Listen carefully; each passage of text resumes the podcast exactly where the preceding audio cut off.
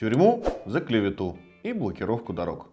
Что изменилось в Уголовном кодексе? Накануне Нового года, 13 декабря, наш президент Путин подписал 4 новых закона, вносящих изменения в уголовное законодательство. К сожалению, в этот раз все изменения направлены исключительно на ужесточение ответственности и расширение перечня обстоятельств, подпадающих под уголовный состав. Три новых закона уже вступили в законную силу с 10 января, а четвертый начнет действовать только с 1 марта. За что теперь будут сажать россиян? Сегодня мы подробно расскажем вам о том, что конкретно изменилось в уголовном законодательстве в 2021 году и кого это может затронуть уже в самое ближайшее время. Смотрите наше видео до самого конца, чтобы не упустить ни одной важной детали. Ставьте лайки, делитесь своими мнениями и задавайте вопросы нашим юристам в комментариях к этому ролику. В конце вас ждет наша традиционная рубрика «Ответы на вопросы подписчиков». А теперь поехали!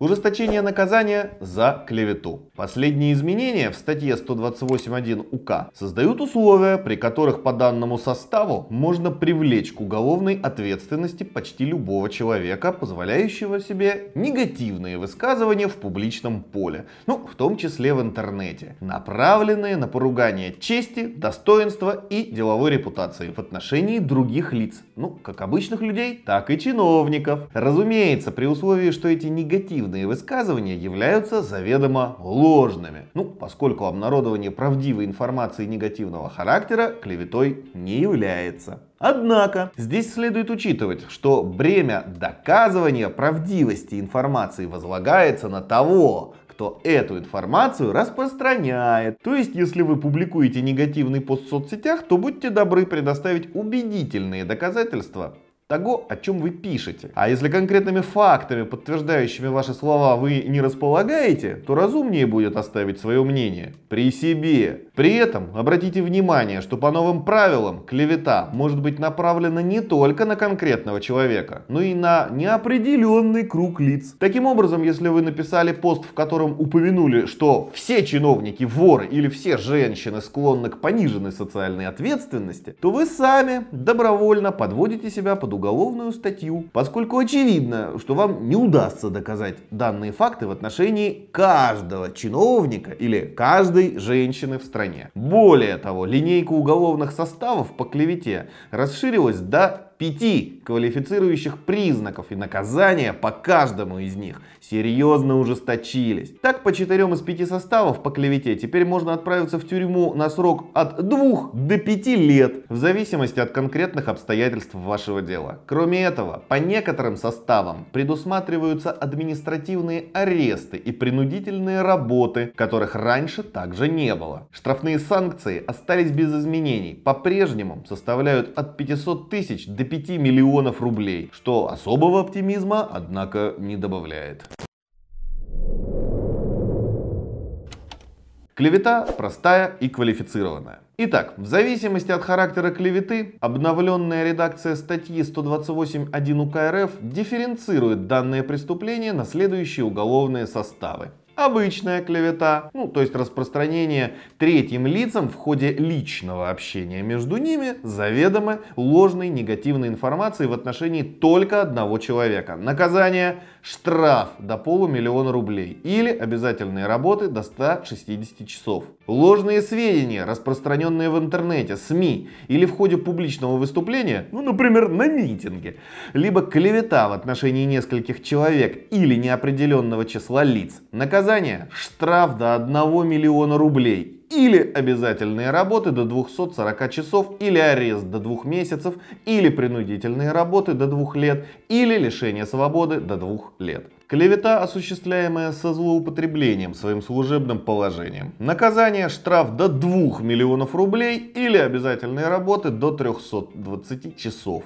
Или арест до 4 месяцев, или принудительные работы до 3 лет, или лишение свободы до 3 лет. Ложные сведения о том, что конкретный человек страдает опасным заболеванием, например, ковидом, но не только. При этом обратите внимание, что термин «опасное заболевание» относится к весьма широкой группе болезней. Таким образом, окончательно решать этот вопрос будет уже следователь, опираясь на мнение судмедэксперта. Наказание – штраф до 3 миллионов рублей или обязательные работы до 400 часов или арест до 6 месяцев или принудительные работы до 4 лет или лишение свободы до 4 лет. Ложные сведения о том, что человек совершил якобы тяжкие или особо тяжкие преступления, направленные против половой неприкосновенности. Наказание штраф до 5 миллионов рублей или обязательные работы до 4-80 часов или арест до 6 месяцев или принудительные работы до 5 лет или лишение свободы до 5 лет.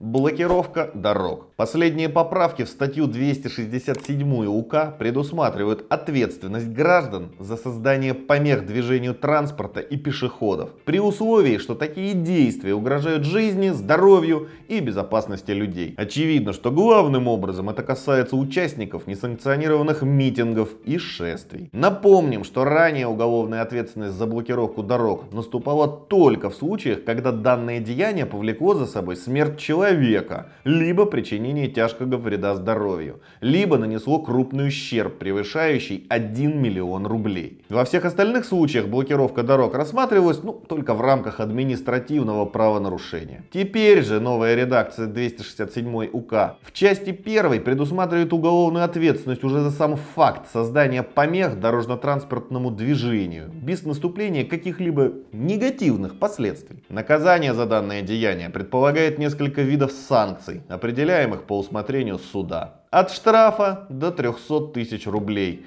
обязательных работ до 240 часов, принудительных работ до 1 года и, наконец, до лишения свободы на 1 год. Также 267 статья предусматривает ответственность и при наличии негативных и трагических последствий, которые, как обычно, дифференцированы по квалифицирующим признакам в зависимости от степени тяжести вреда, нанесенного здоровью человека и наличия причиненного материального ущерба в крупном размере, ну, как раньше материальный ущерб, оценивается здесь свыше 1 миллиона рублей. Несмотря на то, что новый закон вступил в силу менее месяца назад, в России уже в конце января появились первые возбужденные уголовные дела по части 1 267 УК. Так, по информации РИА Новости от 1 февраля, такие уголовные дела были возбуждены по итогам несогласованных акций протеста, состоявшихся 23 января в Москве, Санкт-Петербурге, Ижевске и Владивостоке.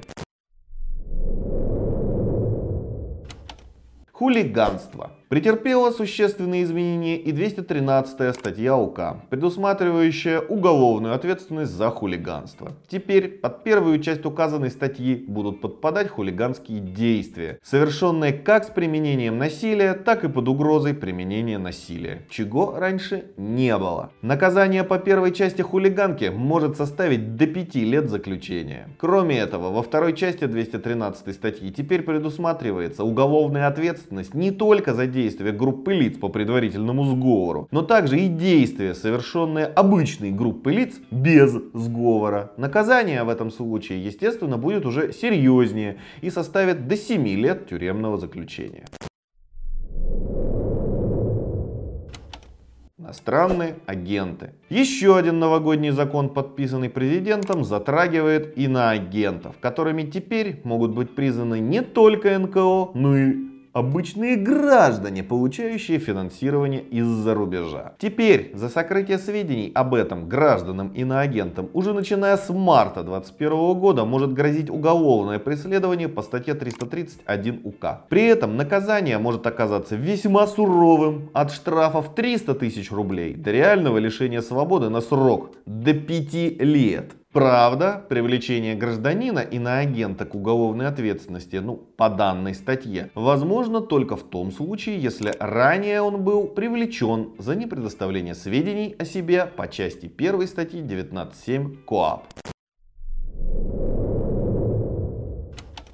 Сухом остатке. Подводя итоги, хотелось бы отметить, что все новые поправки так или иначе направлены на профилактику несанкционированных акций и предусматривают ужесточение ответственности для граждан, склонных к участию в незаконных митингах и иной протестной активности. Об этом красноречиво свидетельствует прежде всего само появление новых уголовных составов. Ну, например, блокировка дорог, клевета в отношении неопределенного круга лиц, хулиганские действия, совершенные группой, но без предварительного сговора, уголовка для граждан иноагентов и так далее. А кроме этого очевиден тренд на ужесточение наказания от суровых штрафов до реального лишения свободы. Из этого следует, что избежать негативных последствий своего активного поведения становится все сложнее и сложнее. Тем не менее, это возможно. Рецепт довольно прост. Следите за своим языком, особенно в интернете, и не позволяйте себе необдуманные высказывания. Принимайте участие только в санкционированных акциях акциях, не совершайте хулиганских поступков, в том числе под влиянием толпы. И если ваша деятельность подпадает под иноагентскую, своевременно сообщайте всю необходимую информацию о себе уполномоченным органам, особенно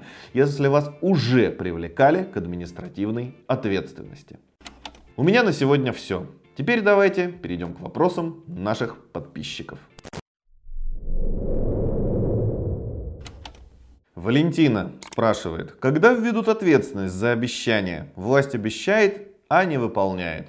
Никогда. Последние пять тысяч лет письменной культуры человечества со времен египетских фараонов говорит о том, что власть всегда не выполняет обещанное. Владимир интересуется, Актуальным будет видео с разбором протокола при задержании, на что стоит обратить внимание и что туда вписать для своей защиты. Ну, в общем и целом, спасибо за творческую идею. Постараемся сделать отдельный видеоролик. Мы касались этой темы на наших вебинарах. Вы можете посмотреть их в записи.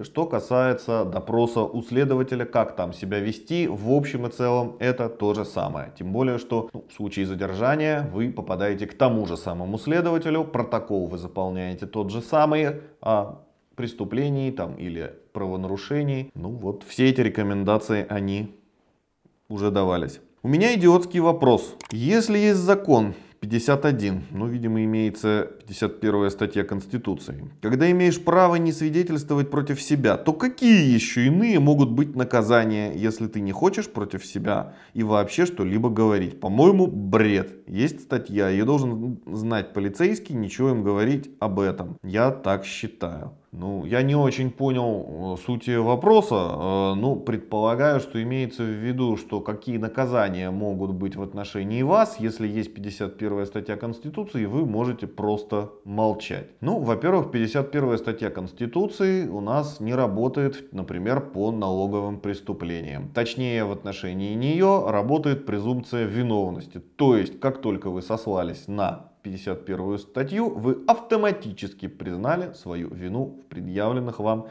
обвинениях по налоговому законодательству. Это так, например. Во-вторых, ну, поверьте, что это вы сейчас, сидя перед интернетом, такой смелый и ловкий, когда вас запрут в обезьянник и будут раз там в несколько часов выводить большие дяденьки в бронежилетах и касках и спрашивать, ну что, говорить будем? Ну, разговорчивость обычно появляется. Дальше, даже если вы молчите, а я должен вам сказать, что практика показывает, что этим искусством владеют только профессиональные уголовники, матерые. Это вот как раз их тактика. Молчать и ничего не рассказывать. Может быть вы от старшего поколения, если вы молодой человек, или старшее поколение само это помнит. Был такой термин отрицалово. Вот он касался в том числе вот этого. Ничего не говорю, никак не сотрудничаю, ничего не делаю. Власти вашей не признаю. Ну, вы готовы к подобным методам? Ради бога. А, вот. а так есть свидетельские показания, записи видеокамер и показания сотрудников полиции, у которых, как показывает наша правоприменительная практика, есть больший вес в суде, чем у ваших. Объясните, пожалуйста, как человек зашел в питейное заведение, неважно какое, отметил какое-то событие, пошел домой, а к нему еще предъявляют появление в общественном месте в нетрезвом состоянии. Или вот такой случай. Сейчас модно продавать в торговых центрах пневматику, ножи, травматы и так далее. Вы купили нож, вышли из магазина, а вас цап-царап. Никто, э, кроме того, этот нож... А, кроме того, этот нож подпадает под холодное оружие, а это статья ношения, приобретение. Как-то не ладят, не ладится продажа, а это сбыт. Можно, а купил нельзя. И все это может произойти в шаговой доступности. Выпил виноват, купил виноват, а если выпил и купил, положил в сумку или карман преступник. Ну, здесь все перемешано. Давайте так. Если вы зашли в питейное заведение и там пропустили пару рюмок, никто вам э, не предъявит обвинения в состоянии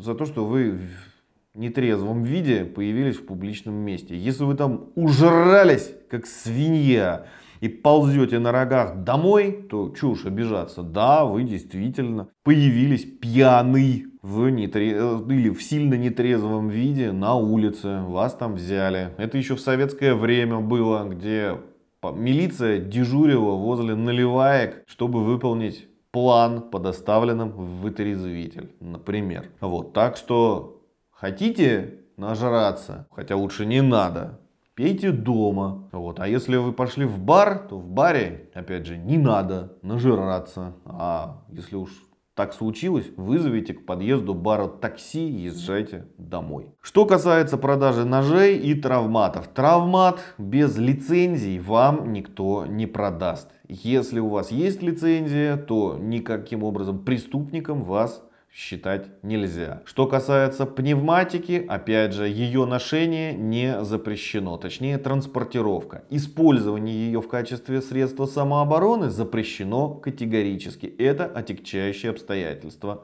Как, кстати, не запрещено и ношение ножа. Ну, за исключением тех мест, куда их нельзя проносить. Что касается того, что вдруг выяснилось, что это холодняк, ну так проявите юридическую бдительность. Когда покупаете нож, попросите сертификат, подтверждающий, что это не холодное оружие. Копию этого сертификата, заверенную печатью магазина, где хранится оригинал, вам обязаны дать.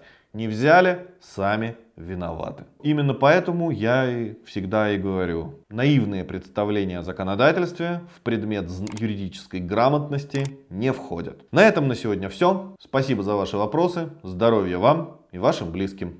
До свидания.